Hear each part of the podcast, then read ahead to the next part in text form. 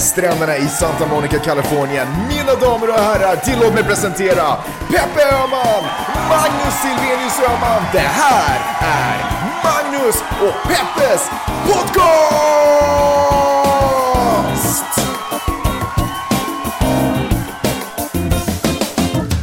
What's up internet och hjärtligt välkomna till podcasten som heter, ja, det är precis det som sades här i början, det är onödigt att upprepa det.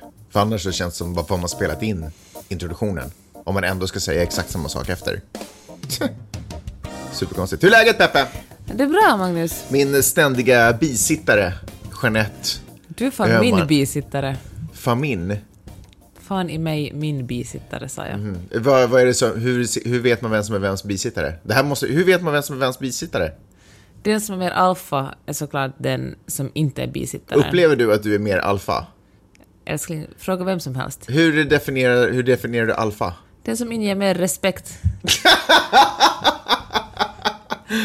Oj, oj. Folk vill gulla med dig men de är rädda för mig. Jag måste fråga, vi måste fråga runt lite bland eh, dina vänner och sådär. Men ni kan ju... Vad, Men- är det sant ja. som Peppe säger? Skulle ni hellre vilja gulla med mig, ni som lyssnar, och ha mer respekt för Peppe, eller är det tvärtom? Skulle ni hellre vilja gulla med Peppe? Jag tror Det- ändå kanske att många skulle vilja gulla med dig. Nej, jag tror de vill gulla med dig. Det där Nej, gulliga skägget. Jag ska raka av mig skägget. Vi kan, det. fråga, vi kan fråga Vidars föräldrar som nu umgås med på skolan. Hörru, apropå gulla, du verkar tycka om att gulla med dig själv. Hade en eh, mysig middag här. Jag tror att det var sista eh, middag med din syster som var här på besök. Och eh, så knackade det på dörren, så kom det ett litet paket. Man bara, åh vad kul, paket. Eller ett ganska stort paket Ja, det faktiskt. kommer ju inte allt för sällan paket hit. Därför att vi eh, har blivit beroende av att beställa saker på Amazon.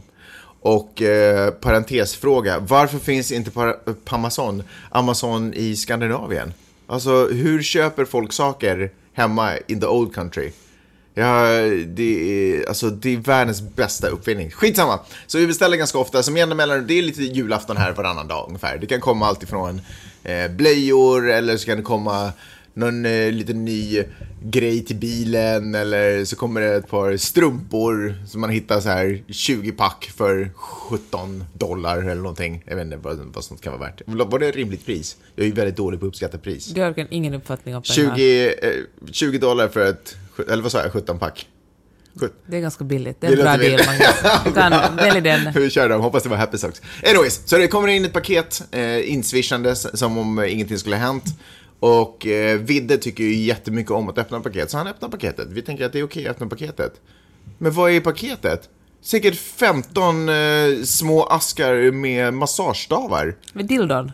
Massagestavar. A bag full of dildos. Peppe, det här är 2016 nu, vi pratar inte om dildos. Vad är dildo? Det är inte ens ett ord. Vadå massagestav? Ja, men det är väl vad det är. det bara är. för att du är så pryd som du inte ens vill ta ordet På vilket dildo. sätt är dildo Så fort grövre? Börjar, så fort man börjar tala om sex eller... Flashlight, det är grovt. Eller dildo dildo, är inte det. blir du lite sådär hihi. Dildo är bara inte korrekt ord, massagestav heter det. Dildo är någon form av, vad är det ens för språk? Dildo? Vadå massagestav? Dildo, det är, det är någonting, det Nej, låter som någonting man, någonting man kan massera ryggen med. Dildo låter som någonting som de använder i eh, The Shire för att, jag vet inte, så örter. Jag vet inte vad man använder.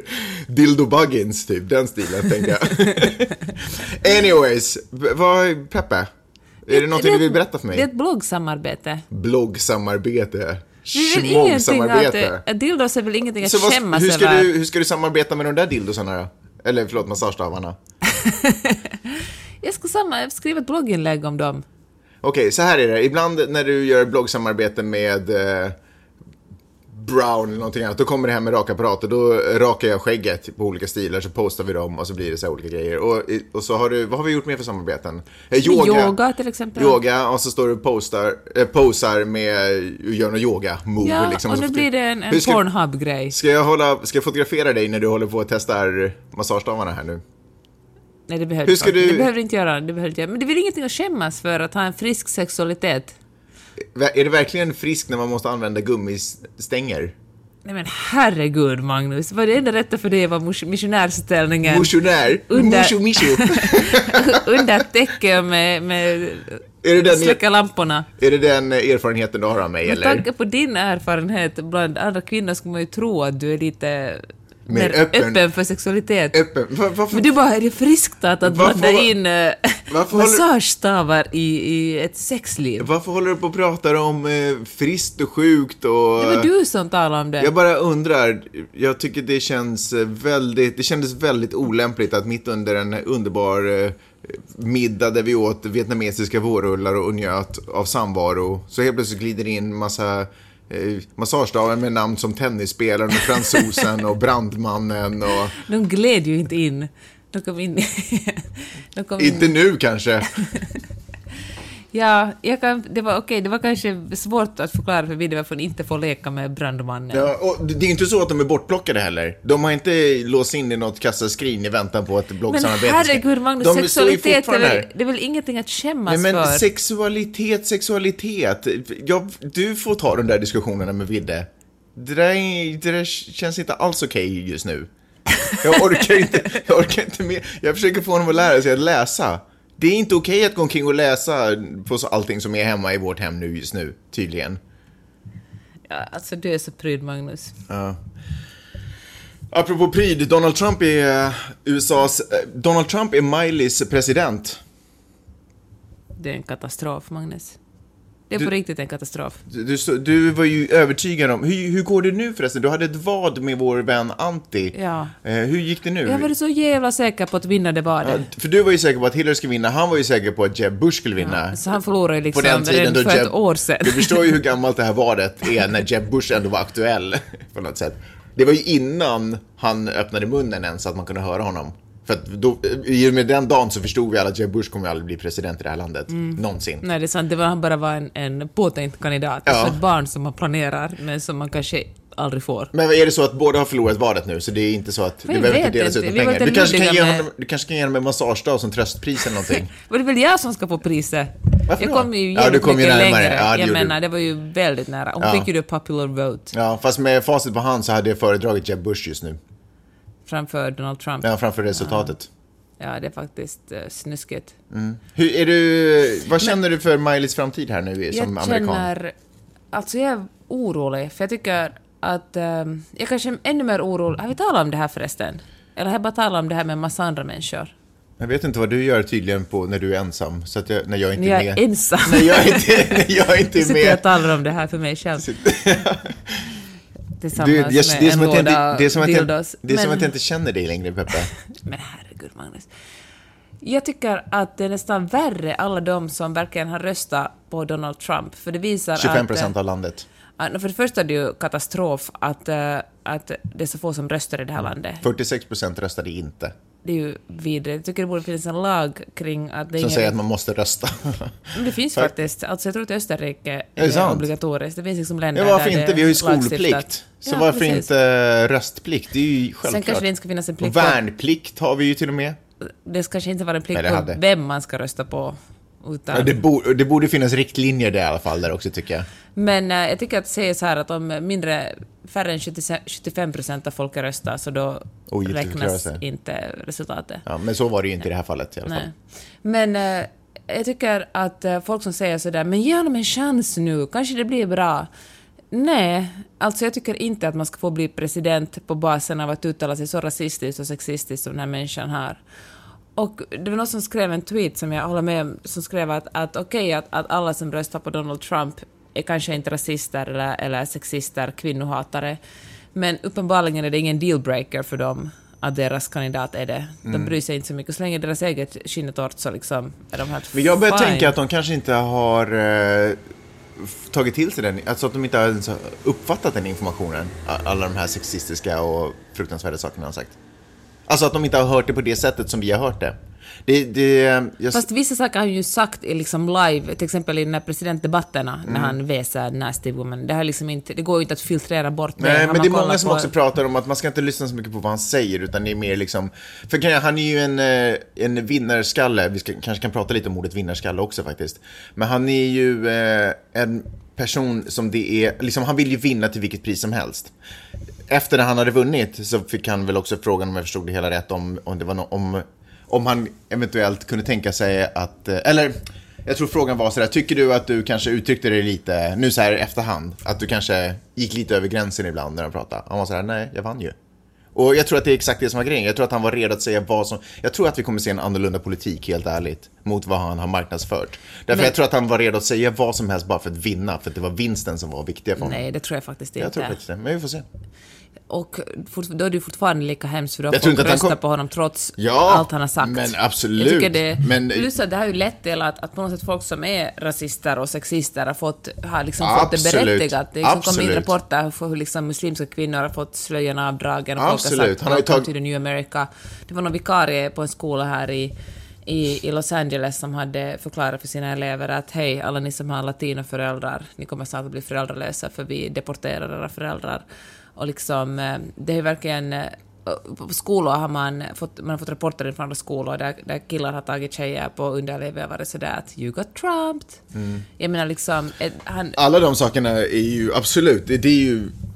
Jo, jo, absolut, det är ju fruktansvärt. Jag tror inte att han eh, ser sin koppling till det, liksom riktigt på det sättet. Jag tror inte att han... Eh, och han- jag tror inte att heller att han kommer ta ansvar för Men det. det är ju irrelevant om han gör det eller inte. Han är ju liksom president. Han är, en, en, han är en demokratiskt vald president. Jag menar... Men jag, jag, det, jag, det jag menade var bara den här politiken. Alltså själva hans politik som han kommer driva igenom. Jag, tror jag ändå inte någonstans kommer vara så extrem som, eh, som han har marknadsfört. Jag tror att det var, handlade väldigt mycket om marknadsföring. Men vi får, vi får se. Vi får se, Ja, vi men får jag se. håller med. Kanske han... Nej, kanske Men det han har ju naturligt, han har ju absolut förändrat samhället.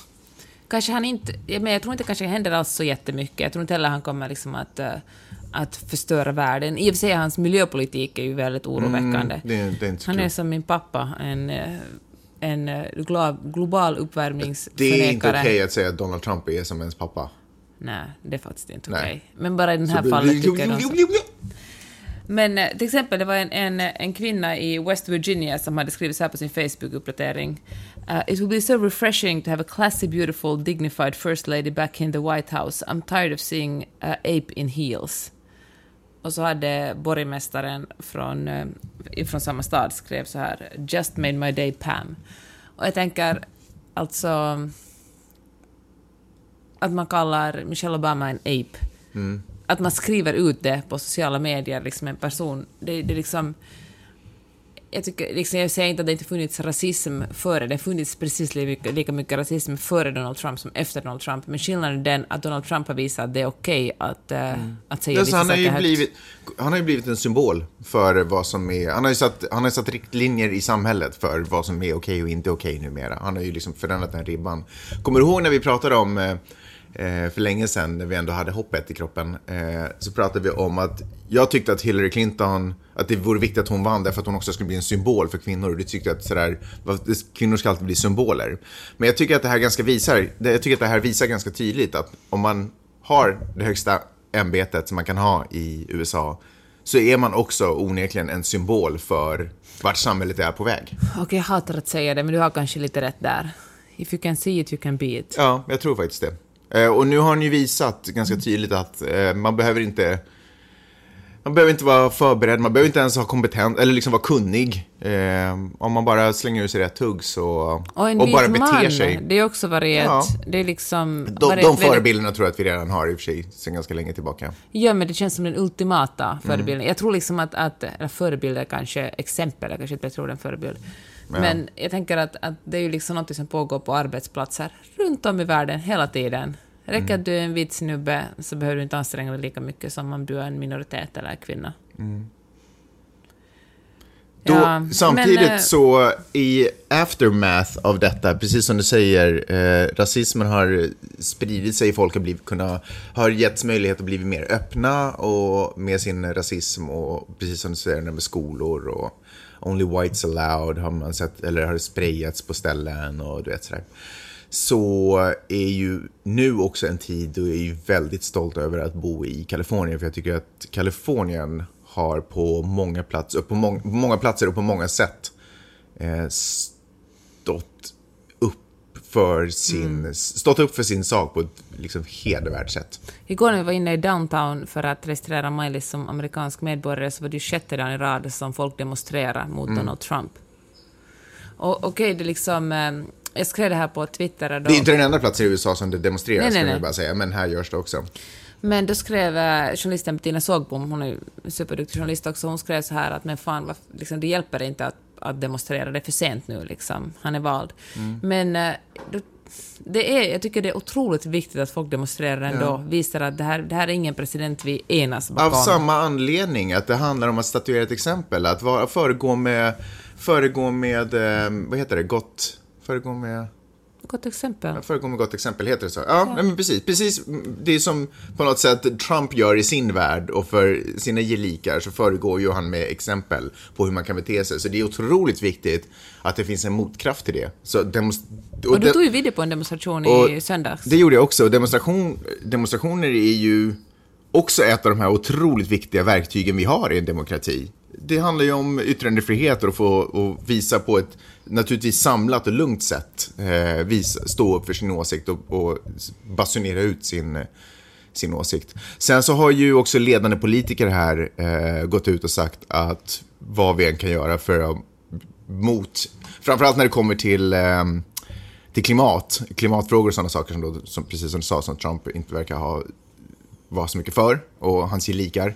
Så har, och Kalifornien är ju, har ju arbetat jättemycket med klimat, eh, klimatfrågor och sådana saker. Så ledande politiker har gått ut och sagt att vi ska göra vad vi, allt vi kan liksom, för att bekämpa... kan liksom inte påverka det som sker i resten av världen, Nej. men i Kalifornien kan vi åtminstone Precis. fortsätta jobba för klimatet. Sen så har också eh, poli, alltså polischefen här i Los Angeles, tror jag, inte Kalifornien, men det finns väl ingen polischef för Kalifornien, men eh, polischefen i Los Angeles har gått ut och sagt att de kommer inte, precis som de aldrig har gjort, eh, kommer de att börja skicka ut folk härifrån. De kommer, polisen, han skrev för några år sedan så skrev han under en, eh, en order som säger att polis, LAPD får aldrig närma sig en person för att kolla om den personen är här illegalt eller inte. Det får aldrig vara en anledning till att en polis... när- Papperslös. Ja, papperslös. Det får aldrig vara ett, en anledning för polisen att närma sig och det kommer fortsätta. Man kommer inte börja driva ut folk och man kommer inte heller, som man gör i andra stater om jag förstått det hela rätt, att om någon har åkt fast för något litet brott och det visar sig att den personen är papperslös så skickar man det till eh, FBI, tänker jag mig, men du vet någon form av federal polis som sen då eventuellt skickar ut. Och det kommer de inte heller göra, det har de inte gjort och det kommer de fortsätta att inte göra. Eh, att folk som åker fast för småbrott får böta eller göra det, sona det brottet, men det skickas inte vidare. Det, sånt tycker jag är fint. Hashtaggen Calexit. Ja, Har du snulat över den? nej. Ja, just det. Jo, förresten att Kalifornien eventuellt skulle bli ett eget land. Ja, göra en Brexit Ja, liksom. Jag tycker det skulle vara jävligt. Men Alltså, alltså Kalifornien är ju världens sjunde största ekonomi. Jag har för mig att det var till och med tredje. Men alltså den är ju gigantiskt stor den här ekonomin. Så, så USA behöver ju Kalifornien på så många sätt. Därför tror jag också att det, Kalifornien har ett ganska bra eh, momentum. Leverage. Leverage var det. Eller momentum ifall man talar svenska. Nej, men, ja, men du förstår vad jag menar. Det om det. Vad tror du Hillary gör just nu? Tror du att hon är ledsen? Hon hade åtminstone tagit en, en promenad i skogen och så var det någon kvinna som var ute med sin dotter som bara hade sprungit på Hillary följande dag. Det är sant. Och det bara hej, hej, hej, hej. Det var, var det hela historien? Ja, men jag tycker det är coolt, man bara går liksom, man är lite ledsen för att Trump har vunnit. Så man tar en promenad i Ja. höst, eh, höst I, New I York? ruskan. Ja. och så kommer Hillary Clinton emot den. Och så tar man en selfie och så fortsätter båda åt sitt håll. Hörde, Ja. jag tror att hon... Jag tror att besvikelsen småningom börjar ebba ut. Mm. Jag tror att hon är helt sådär... Fuck it. Och nu kommer hon bara... Hon är ju liksom inte barskrapad på något sätt. Så Nej. jag hoppas hon tar en välförtjänt semester och liksom... Tänkte, jag tänker att fan, hon gjorde sitt bästa. Hon banar ju ändå väg för en massa med andra möjligheter. Men trots att hon kanske inte vann så är hon ändå en stor förebild för en massa unga kvinnor. Ja. Och när nästa generation får rösta... Hon spräckte inte glastaket. Nej. Men... eh, But there are 48 million cracks in it, eller vad det nu var. är det sant? Nej, någonting sånt. Ja, hoppas hon har det bra. Tror du Obama är lite så här, oh, god damn it. Ja, För han har gjort sig jag. lite lustig. Eh, Alltså han har ju skämt, han ju, den senaste tiden har han ju bara varit ståuppkomiker i alla tal han har hållit liksom. Så han har drivit med, med Trump. När till exempel Trump sa så här, Obama is the worst president ever. Så var Obama typ så här, well, I'm a president. Du vet, antytt att Trump inte skulle bli, men nu blev han Ja. just... Ja, men jag tror också han är ganska lättad över att slippa sitt jobb. Mm. För det måste vara skönt att vara fri efter åtta år. Att vara fången i Vita huset i åtta år. Vi får se. Men det som är... Jag tror att många talkshower kommer ha väldigt mycket material de närmaste fyra åren. Ja, men kommer du ihåg som vi talade om för några veckor sedan, hur lite politisk satir egentligen betyder? Det var någon forskare som hade undersökt hur, eh, hur lite makt egentligen politisk satir har. Mm. Är liksom humorprogram. Man liksom, det är roligt och det är bra material, men liksom det påverkar Ja, men vet du, jag tror, jag, tror inte att, jag tror inte att det är sant. Jag tror bara att det finns vissa ämnen som man inte switchar folk på. Jag tror att rasister till exempel kommer inte upphöra att vara rasister i och med politisk satir. Jag tror att politisk satir kan vända andra vågskålar, så att säga.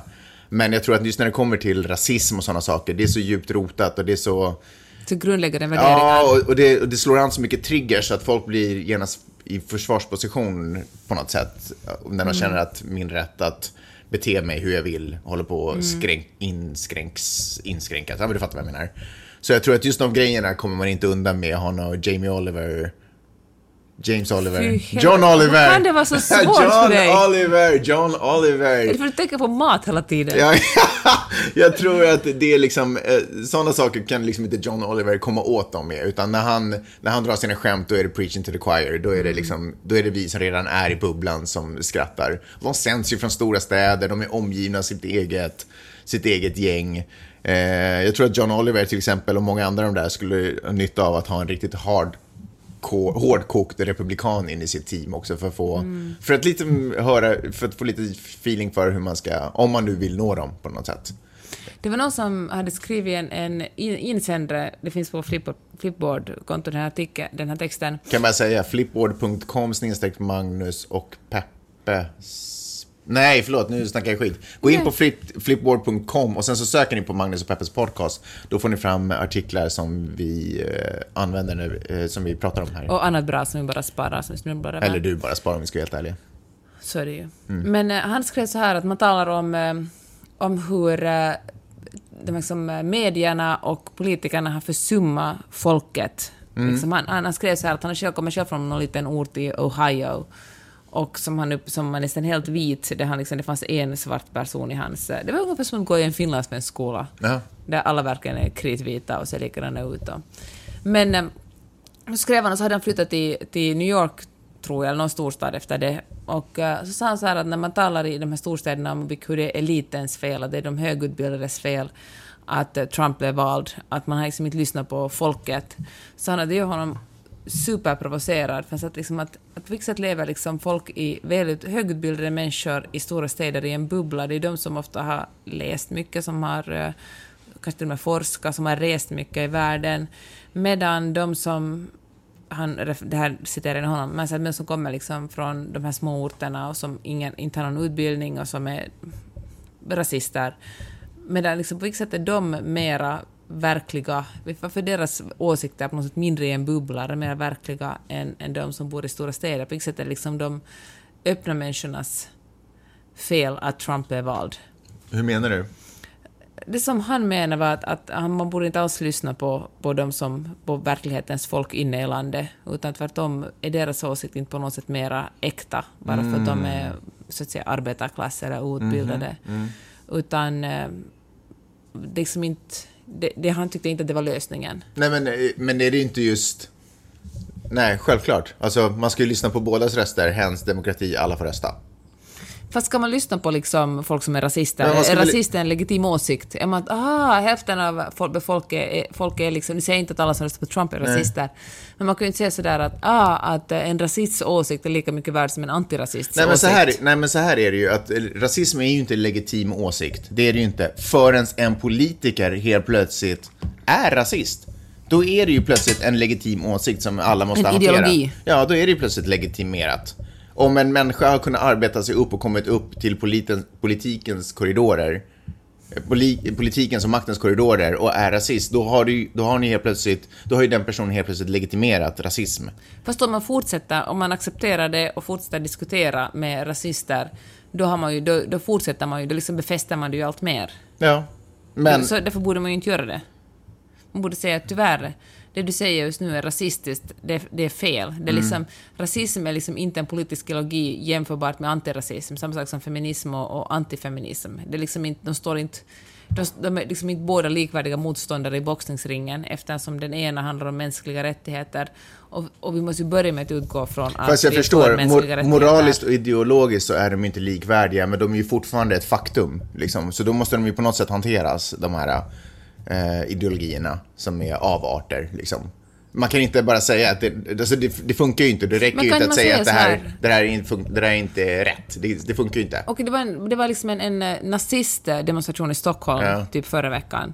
Och nazismen är ju odemokratisk. Då tycker jag att kan man till exempel börja med att förbjuda det. Men säga att hej, i vårt land eh, bestämmer Ja. vi oss för att eh, vi förbjuder rasism och vi förbjuder Mm. liksom nazistiska rörelser. Absolut. En annan grej, eh, precis, lite anknytning. Ja, det, det, det finns, jag tror att det i Frankrike till exempel är förbjudet. Det skulle inte förvåna mig om det var i Tyskland också. Så jag förstår inte alls varför, om man nu vill ha andra förebilder och andra länder som har gått i bräschen för det här, så förstår jag inte alls varför, varför man inte ska kunna förbjuda nazistiska organisationer och inte ge dem demonstrations... Det har ingenting med eh, yttrandefrihet och, och sådana saker att göra. Det handlar om att eh, säkra välfärden och att ha ett gå i bräschen för ett För humanistiskt... demokrati till exempel. Ja, demokrati och ett humanistiskt Alla samhälle. människors lika värde.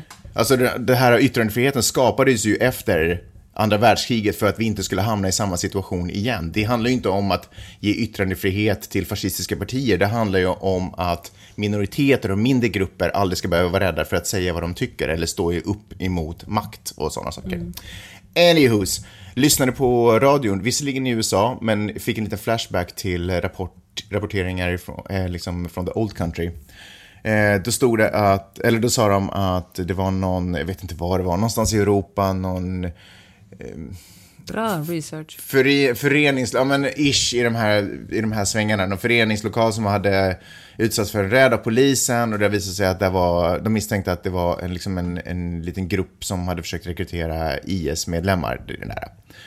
Eh, och det är ju rapporter som man får höra med jämna mellanrum, med jämna mellanrum, med jämna mellanrum, hur moskéer eh, ibland används som eh, rekryteringsgrund för IS, hur skolor i vissa områden, vissa platser i landet används för, för rekrytering, du vet, vad fan som helst. Det jag skulle vilja höra är liksom på något sätt, jag saknar, för nu känner jag att högerextremism är ett hot för mig. Jag, jag, jag ser nog att IS och eh, den terror som finns där borta också på något sätt kan vara ett hot. Men nu känner jag också att högerextremism är ett hot för mig. Så jag skulle vilja höra rapporteringar om hur rekrytering går. Jag skulle höra, liksom, du vet, idag stormade polisen eh, nynazistisk bla bla bla. Och där, för där pågår rekrytering till nynazismen, liksom. Som ägnar sig åt, någon, eh, åt terrorism. Absolut. Eh, så den typen av rapportering, inte bara de här stora reportagen, ja så här ser högerextremismen ut nu 2016 jämfört med 1992. Utan sådär daglig rapportering, så här, det här hände, det här pågår, det här görs. Precis som man rapporterar om annan extremism och annan eh, terrorism. Men är du på riktigt rädd för högerextremism? Absolut, absolut, verkligen. De har fått ett alldeles för stort, det är ju helt rumsrent. Helt rumsrent nu för tiden. Om de marscherar på gatorna som vanliga människor, då är det rumsrent.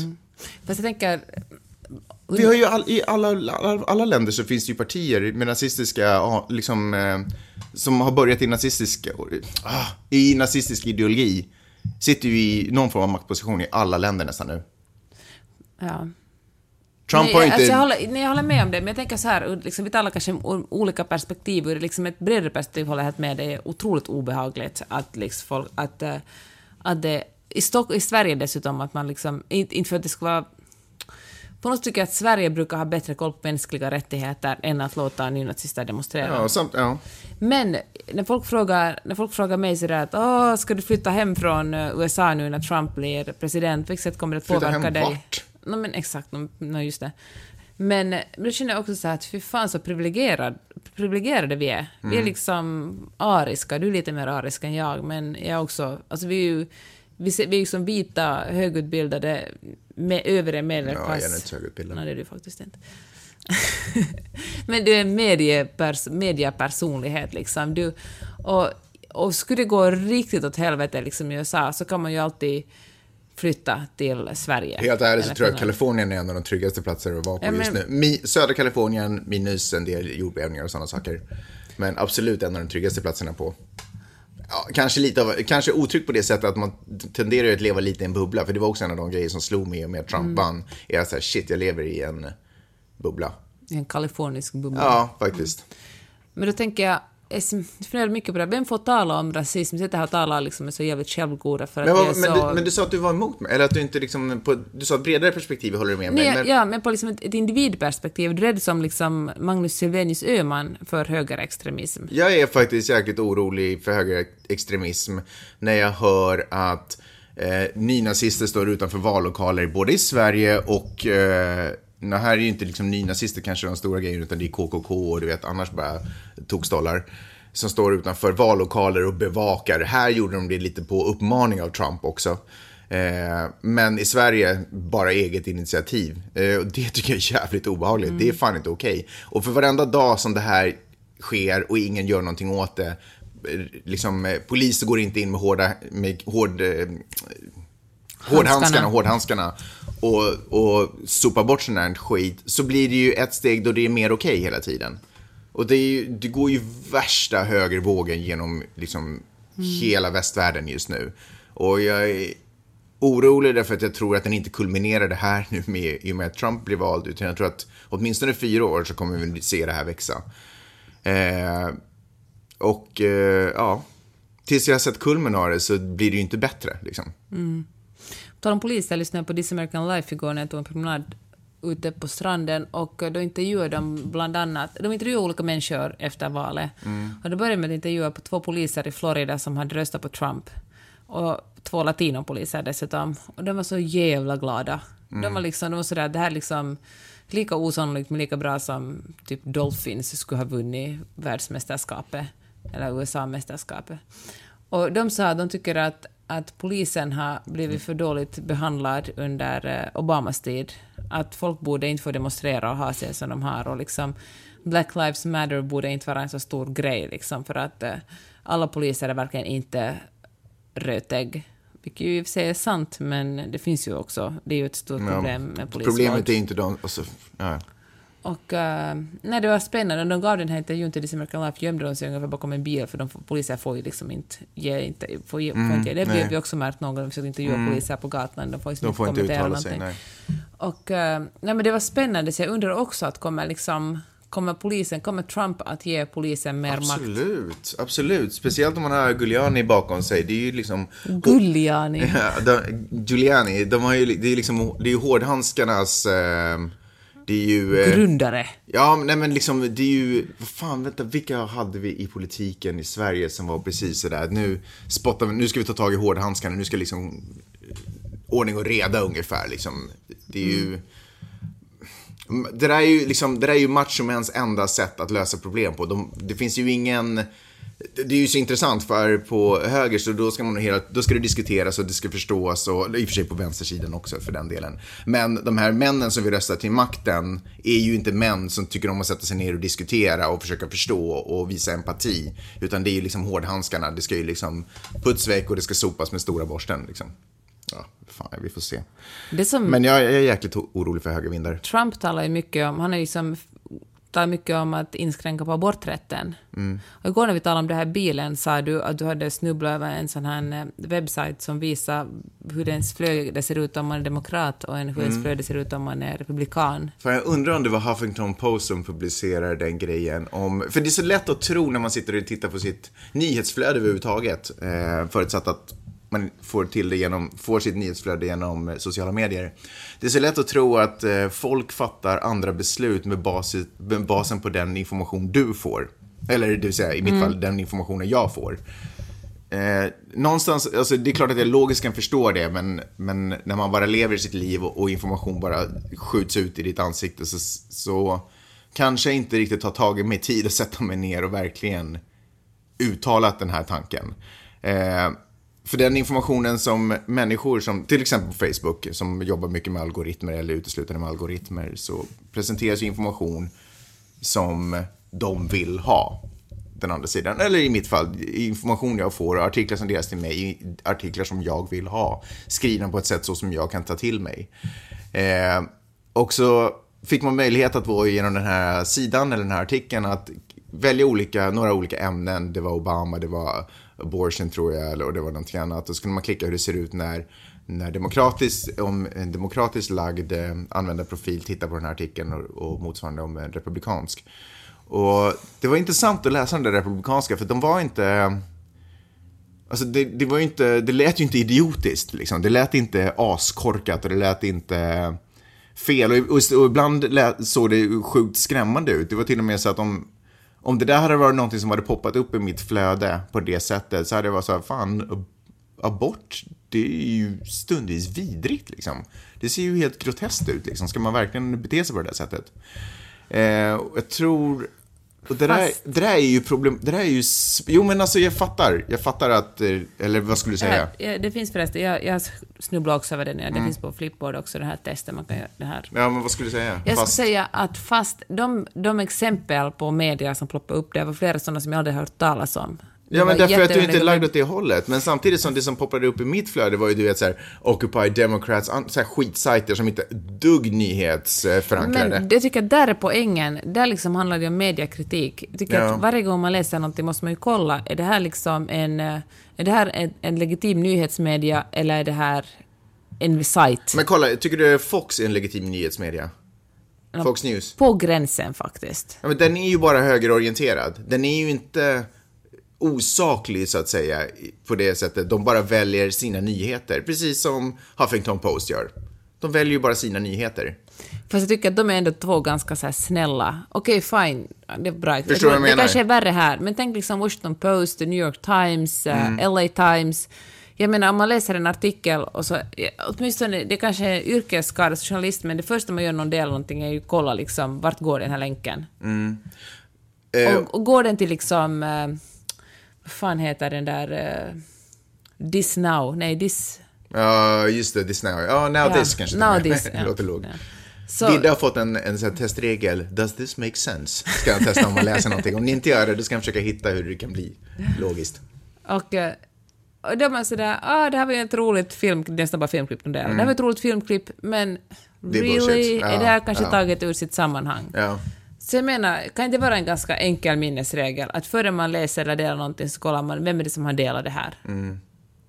Det är sant, eh, och det där är ju... Jag eller vet... inte vem som har delat, också klart vem som har delat det, men vart länken går. Ja, det, det är sant. Eh, men ibland så känner jag så här när jag får till exempel eh, ja, uppdateringar i min feed, eller på min wall, så, så vad heter det, så känner jag att om det är extremt, du vet så här, Trump vill bomba liksom inne i landet mm. eller någonting. Då bara wow, det här är lite skumt. Vem har skrivit det här? Mm. Aha, okej, okay, det var det var dn.se, då var det förmodligen inte trovärdigt. Jag ska bara. Men, men, men då kan jag kolla. Men ibland är ju inte liksom rubrikerna, du vet, hemskt konstiga. Utan det kan ju vara, Trump har, eh, Trump har valt en, eh, en sin eh, vicepresident. Och, du vet, mm. och då, då, är det inte, då, och på republikanska sidan då står det så här, Eh, ja, men han valde den här presidenten, han har, eller vicepresidenten som har jobbat så här, så här, så här mycket med det här. Så står det på republikanska sidan, man bara, det låter ju soft. Good for him. På demokratiska sidan så står det, eh, Trump valde en eh, före detta KKK-medlem. Du vet, förstår vad jag menar? Mm. Det blir ju liksom, ibland, om det är extremt och jättekonstigt, då är det klart, men det är väldigt mycket av den där informationen Nyanserna. Som, ja, så man bara, man reser rubriken, man skuttar vidare, man bara ser det där, man kanske inte ens tänker på det, men någonstans i huvudet så fastnar den där äh, tonen eh, med vilken äh, rubriken har presenterats. Liksom. Mm. Man, varenda grej som står i din feed går ju inte bakgrundscheckar. Du kollar ju bara de som lite väcker ditt intresse. Mm. Eller hur? Det är mycket men du menar däremellan... att rubrikerna registreras hos mig? Ja, men det är mycket däremellan du har sett, men som du aldrig har liksom stannat vid egentligen. Men som fortfarande blir en, en liten skjuts till din åsiktsbubbla redan. Som bekräftar liksom? Ja, ah, fine. Okay. Facebook har ju fått mycket kritik faktiskt och Zuckerberg har ju gått... Tydligen så har det kommit lite så här mixed messages om vad de tycker egentligen om det här. Eh, men det senaste som eh, Mark Zuckerberg tyckte var väl att, att Facebook skulle ha haft någonting att göra med presidentvalets utkomst är ridiculous. Fast helt ridiculous kanske det ändå inte är. Det är inte ett dugg ridiculous. Vet du att Facebook till och med har en, liksom, en politisk redaktion? Mm. det är klart som fan att det inte är ridiculous. Man kan inte sitta med en politisk redaktion och säga att man inte har någonting med politiken att göra. Fast ändå konstigt att Trump ändå vann. Ändå konstigt. Ändå konstigt att Trump ändå vann. Du... Fast det är ju inte så konstigt om, man har, om, om det där sociala, om det är största, en av de största sociala medierna som finns gör så att det, form, det, finns ju, det kommer ju aldrig neutral information som båda sidor får ta till sig av. Utan det kommer alltid vinklat till det, det vi redan tycker, eller det vi redan tenderar att tycka. Och då är det inte så konstigt, då blir det ju extremare vänster, då blir det ju extremare höger. Mm. Hör du, ska vi lämna det här nu för en liten stund? Jag har en annan sak att prata om. Okej, okay, sure. Feministisk snöplogning, vad tycker du om det? Eh, det tycker jag låter vettigt. Du vet vad det handlar om? Det handlar om att hjälpa mammor inom situationstecken med barnvagnar att ta sig fram till jobbet. Att man prioriterar de platser där kvinnor ofta rör sig. Eller att man också, ja, eller inte bara kvinnor. Det var liksom en, det här började en, för flera år sedan i Karls, Karlskoga. Vet du var det ligger? Ja. Det vet du inte alls. Jo. För du är som stockholmare. Okej, Karlskoga menar du? Karlskoga menar du? Vad var det som hände där då? Jag blev stockholmare. För det talar ni. I alla fall så, har de, eh, så, testa, så testade de på, eller de undersökte hur man plogar och så visade det sig att man plogar mest eh, ringvägar och stora vägar och att det är fler män som kör bil. Det ser man ju också om man åker buss någon gång i Sverige och Finland. Det är mest kvinnor på bussen. Alltså man skulle räkna kvinnor och pensionärer medan män oftare kör bil. Så man prioriterar Det var världens sämsta statistiska underlägg för din eh, argumentation här nu. Det ser man ju faktiskt när man åker bussen. Där är ju Okej, mest okej, kvinnor. det var kanske själv... Men alltså de visar på statistik, fine. De Ja. hänvisar till statistik där det visar att män oftare kör personbil medan kvinnor oftare går eller cyklar eller åker kollektiv. Det här har eh, Karlskoga kommit fram till. Ja. Och så lanserade de något som heter, som de kallar feministisk eh, snöröjning, som gick ut på att eh, man Mm. Bara för att skulle... reta så många människor som Nej, men möjligt. Precis. Ja. Men jag gillar lite det. Jaha. Alltid, jag menar, för det är ju egentligen vad det är. Eller man skulle säga jämställd snöröjning, Mm. det skulle reta inte lika många som feministisk snöröjning, men nästan lika många. Det det handlar om att varför ska vi prioritera de här eh, männen istället för att... För det handlar inte heller bara om kvinnor med barnvagnar, det handlar om folk liksom som har pensionärer, Mm. folk i rullstol, folk som har liksom, eller med, med Mm, absolut. funktionsvariationer, folk som liksom annars också... Så har du funktionsvariationer? Ja. Det är roligt. Ja. Så heter det nu för Okej, tiden. coolt. Och, eh, men, eh, och nu har det ju snöat, det har inte snöat så mycket på hundra år, och det överdriver jag inte ens i Stockholm den senaste veckan som det gjort nu. Och då var Stockholm sådär, okej, vi försöker oss på feministisk snöröjning. Men eftersom eh, det snöar så otroligt mycket så räckte ju inte snöröjningen till, varken sexistisk eller feministisk snö, det räckte till, alltså det var för mycket snö överallt. Men eftersom, eh, jag vet inte om det var Stockholms stad eller någon av liksom dagstidningar som använde uttrycket feministisk snöröjning, som då handlar om att eh, också de som inte kör privatbilar ska få komma fram, så blev folk galna i huvudet. Alltså, och då skyllde folk skylla liksom problemen... Snöfallet börjar skyllas på feminismen. Ja, precis. Eller att, att folk inte kom på jobbet, allt är feminismens fel. Och till och med Helsingin Sanomat nappade upp det här. Han var sådär att den misslyckade feministiska snöröjningen i Stockholm. Och man bara, nej, det är nog bara för att det kom för mycket snö som det inte funkar. Men jag tycker det också, det, alltså det är, men det är ju Men spännande. där tycker jag att det var dumt. Just av den anledningen tycker jag att det var dumt att, det, ka- att kalla det för feministisk snöröjning. För då gör man ju just, då bör man ju fokusera, man vet ju att fokus kommer vara på ordet feminism, inte på snöröjning. Om det hade varit, eh, om det hade kallats för, eh, ja men vad fan som helst. Demokratisk snöröjning. Ja, men eller schysst snöröjning, eller bara inte talat om det, utan bara nu börjar vi snöröja inne i, runt liksom gångvägar innan. Man, varför ska man ens börja prata om det och titulera det? Fast jag tycker att det blir en ganska tydlig fingervisning till att hej, vi har prioriterat män förut. Nu gör vi en jämställd snöröjning, så nu låter vi andra som inte är män som kör bil också ha- få möjlighet att komma fram. För det sker ju mycket, det sker tydligen, det här är inte heller något som jag hittar på, utan något som statistiken visar att det sker fler olyckor när folk halkar omkring på gångvägarna än folk skadar sig mindre i trafiken. Alltså det är inte roligt, men det är bara, varför bor ni på en snötäckt plats? Arrogant av dig att säga så. Så jag kommer ihåg det där jäkla halkandet. Det är så jäkla förnedrande att ta ett steg och så känner man att fötterna viker. Det är så glider runt. Man är som en jävla Charlie Chaplin-film hela tiden. Så det är jäkla förnedrande. Ja, jag kan inte påstå att jag saknar vintern. Ja, men då är vi alltså överens om... Du tycker att feministisk snöröjning är fel. Du skulle säga att det är inte Va? fel, fel branding, liksom. Ja, helt fel branding. Jag tycker det var superonödig branding. Det var bara ett sätt att provocera och det kommer aldrig, det slår liksom aldrig bra. Det slår aldrig rätt menar jag. Ja, jag gillar det. Ja. Får jag bara göra en liten snabb reflektion över ordet vinnarskalle. Eh, att vara en vinnarskalle är ju någonting som ofta folk kallar sig i, i positiv dager. Men har ni tänkt på att man ofta säger att man är vinnarskalle när man beskriver sina dåliga sidor, det vill säga att man inte kan förlora eller, eller att man är en dålig förlorare, att man alltid brusar upp eller lackar eller tappar helt rim och reson och sans när man förlorar. Det är oftast då man beskriver att jag är som vinnarskalle. Det har ju ingenting att göra med att man ofta vinner. Jag tror inte att det har liksom, jag tror inte det finns statistiskt kartlagt att människor som kallar sig själva för vinnarskallar oftast går ut som vinnare Så en vinnarskalle är egentligen en dålig förlorare? Exakt! Har du tänkt på det? Nej, det är jag faktiskt inte. Vem tycker du är mer av en vinnarskalle, du eller jag? Eh, du är ju absolut mer en vinnarskalle. Alltså, du är sämre förlorare än vad jag är. Vet du vad jag har lärt mig det här? Eller vet du när det slogs av det? No. Och nu kommer jag också med veckans eh, tv-tips. Ni som eh, sitter där ute och lyssnar på oss och tänker att åh, vad synd att Paradise Hotel bara visas eh, två gånger i veckan, eller vad, är det två gånger i veckan? Mm. Hörni, lösningen finns i Paradise Hotel Norge. Världens bästa serie, hela säsongen är klar, det är bara att gå in på, eh, du vet, TV3 Play eller via, via det heter någonting annat. Eh, och så kollar ni på Paradise Hotel Norge. Där pratar de ofta om att de är vinnarskallar, när de egentligen bara sitter och är sura över att det inte gick som de ville. Alltså jag måste säga att jag, den börjar tappa mig lite. Vad sa du? Jag börjar tappa den. Alltså, vem, vem är du, Peppe? Vad har hänt? Massagestavar, tappar Paradise Hotel Norge. Jag känner inte igen dig. Du är som en helt andra, annan människa. Jag har några andra TV-tips. Jaha. Better Things. Du försöker bara S- impa nu på... eh, Insecure. Du, det är, du, exakt, det här är vad som beskriver dig. Du, du är så otroligt osäker. Du försöker bara sitta... Du, du är älskar faktiskt- Paradise Hotel Norge. Nej, vet du vad? Igår kände jag, igår när vi hade avverkat tre avsnitt, tänkte jag att nu är det, för, det här är för mycket. Men det var kanske bara för att Malin kom in och...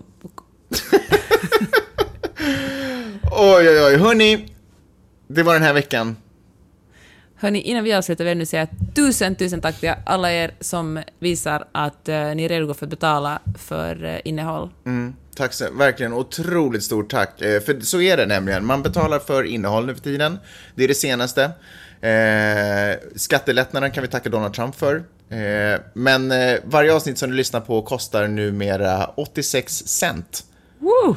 Och det kan ni betala genom att antingen gå in på janetteochman.com eh, och där har ni en Paypal-symbol eller Paypal-logga som ni klickar på och så betalar ni 86 cent.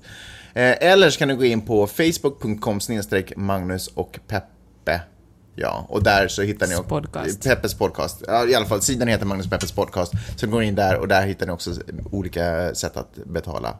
86 cent per avsnitt. Är det så att ni vill betala för fler avsnitt så gör ni naturligtvis det, men åtminstone det här som ni har lyssnat på. Och är ni fattiga som kyrkråttor, ni är studerande, ni bor på gatan, fine. Det är Då okej ska ni inte sätta pengarna på oss, då ska ni köpa mat eller lägga på något sparkonto så ni kommer hemifrån. Gör väl allt. Det var allt. Hörru, gå och ha så roligt med dina massage, dina dildos nu. Jag ska gå och kolla på Paradise Hotel Norge. Vi hörs! Hej då!